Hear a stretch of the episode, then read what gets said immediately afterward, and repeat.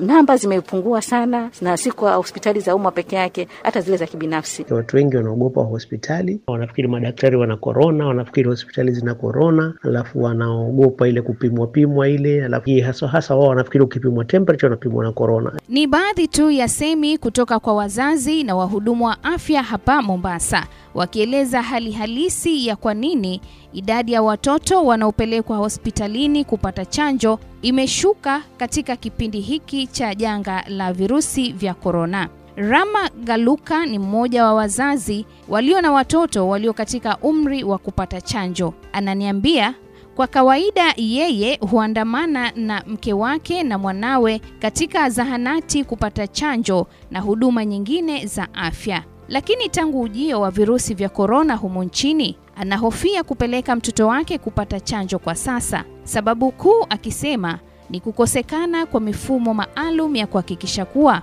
anapompeleka mwanawe hospitalini hatapata maambukizi ya virusi vya korona. Nikiwa kama mzazi na mwenye mtoto mdogo, haifai kwa hivi saa hii, kwa sababu hakuna namna, hakuna mfumo ambapo e, wizara ya afya imesema ama imeleta mkakati kwamba kama kuko na mtoto chini ya miaka mitano, basi yeye kama wataka huduma za kliniki hufanye jambo fulani. Josephat Msungu pia ni mzazi. Licha ya kukiri kuwa ni sawa kwa watoto kupata chanjo, anasema serikali bado haijaweka mikakati ya kuwahakikishia wazazi na wana wao usalama wao wanapotembelea hospitalini. Sababu tosha inayomfanya yeye kumwambia mke wake kutokaribia maeneo hayo. Kusema kweli, serikali haijakuja na mikakati ya kuhakikishia wazazi na watoto wale usalama wao katika zile hospitali. Lao kutakuwa na hakikisho kwamba kuna sehemu kadhaa ambao ni ya wazazi na watoto wao wanapata huduma ile bila kuchanganywa na mazingatio yote ya COVID-19 yazingatiwe pale, basi naona watakuja. Lakini kwa sahii kusema kweli, wazazi wengi wako na hofu nyingi. Aliyekuwa katibu mkuu katika kitengo cha afya ya umma kaunti ya Mombasa, Aisha Abubakar, alikiri kupungua kwa idadi ya watoto wanaopokea chanjo. Sababu Kusema kweli, namba sivyo vile zilivyokuwa kuanzia hapo awali. Vile ugonjwa uliingia, kila mtu akaanza kuwa na taharuki. Hali ya taharuki ilimpata kila mtu, na watu wakaanza kuogopa kwenda hospitali, kwa sababu walikuwa wanasema ukienda hospitali utapimwa. Yani hizi ni fikra za watu, wanasema ukienda hospitali utapimwa, ukipimwa utapelekwa ICU na unajua ukipelekwa ICU hautatoka kwa miguu, utakuwa umekufa. So namba zimepungua sana.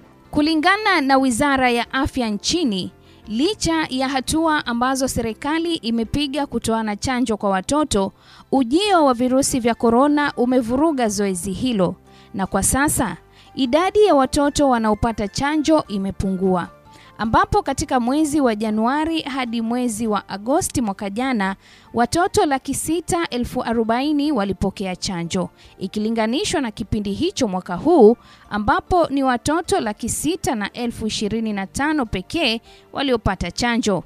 Daktari Masi Mwangangi ni katibu msimamizi katika Wizara ya Afya nchini.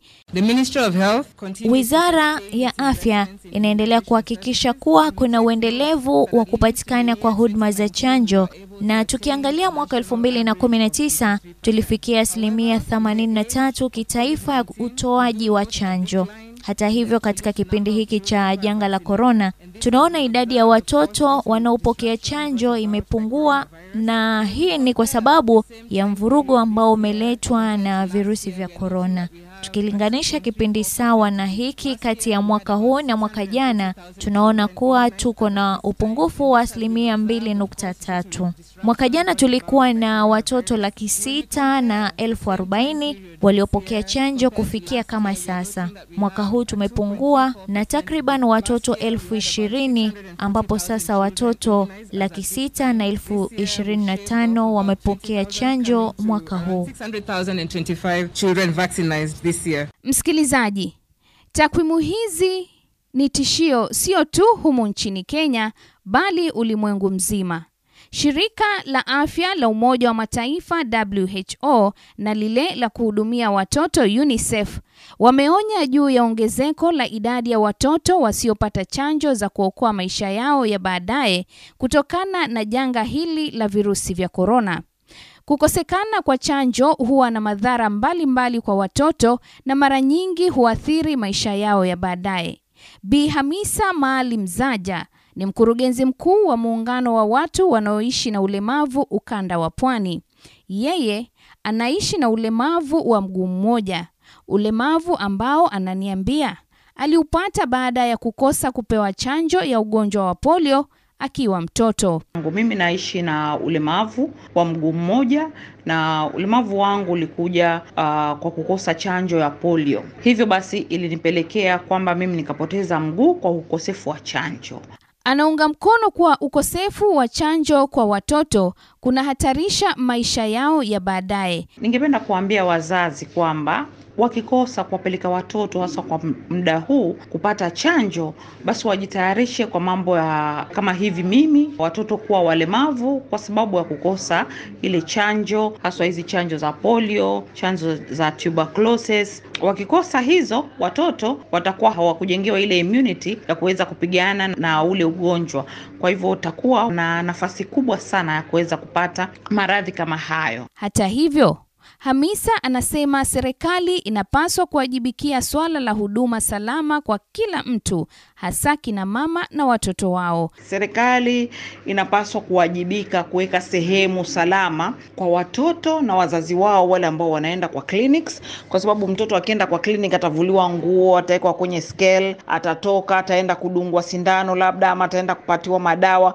Kwa hivyo anakuwa very delicate, na mtoto uh, hana mask kwa hivyo inakuwa ni vulnerable kwa kwa kuweza kupata ule ugonjwa zaidi. Sasa ni wakati wa watoto na kina mama waweze kwenda kupata zile chanjo, kwa sababu watoto wengi wamemiss zile gaps za zile chanjo, wamemiss kabisa wakati huu wa COVID. Kwa hivyo serikali ijaribu kutoa hamasa na iweze kutoa mashauriano na iweze kuja kwenye vyombo vya habari na iweze kuzungumzia kuhusu jambo hili la chanjo, ili watu waweze kupeleka watoto wao kwenye chanjo kabla hatujaweza kupata miaka mingine ambayo yataregesha maradhi kama polio, kama vile mimi kuweza kupoteza mguu. Bi Aisha Abubakar alikuwa na wito huu kwa kina mama wajawazito. Kwa wale mama wajawazito, napenda pia kuwaambia zile clinic bado zinaendelea, watoto bado wanachanjwa, chanjo bado zinaendelea.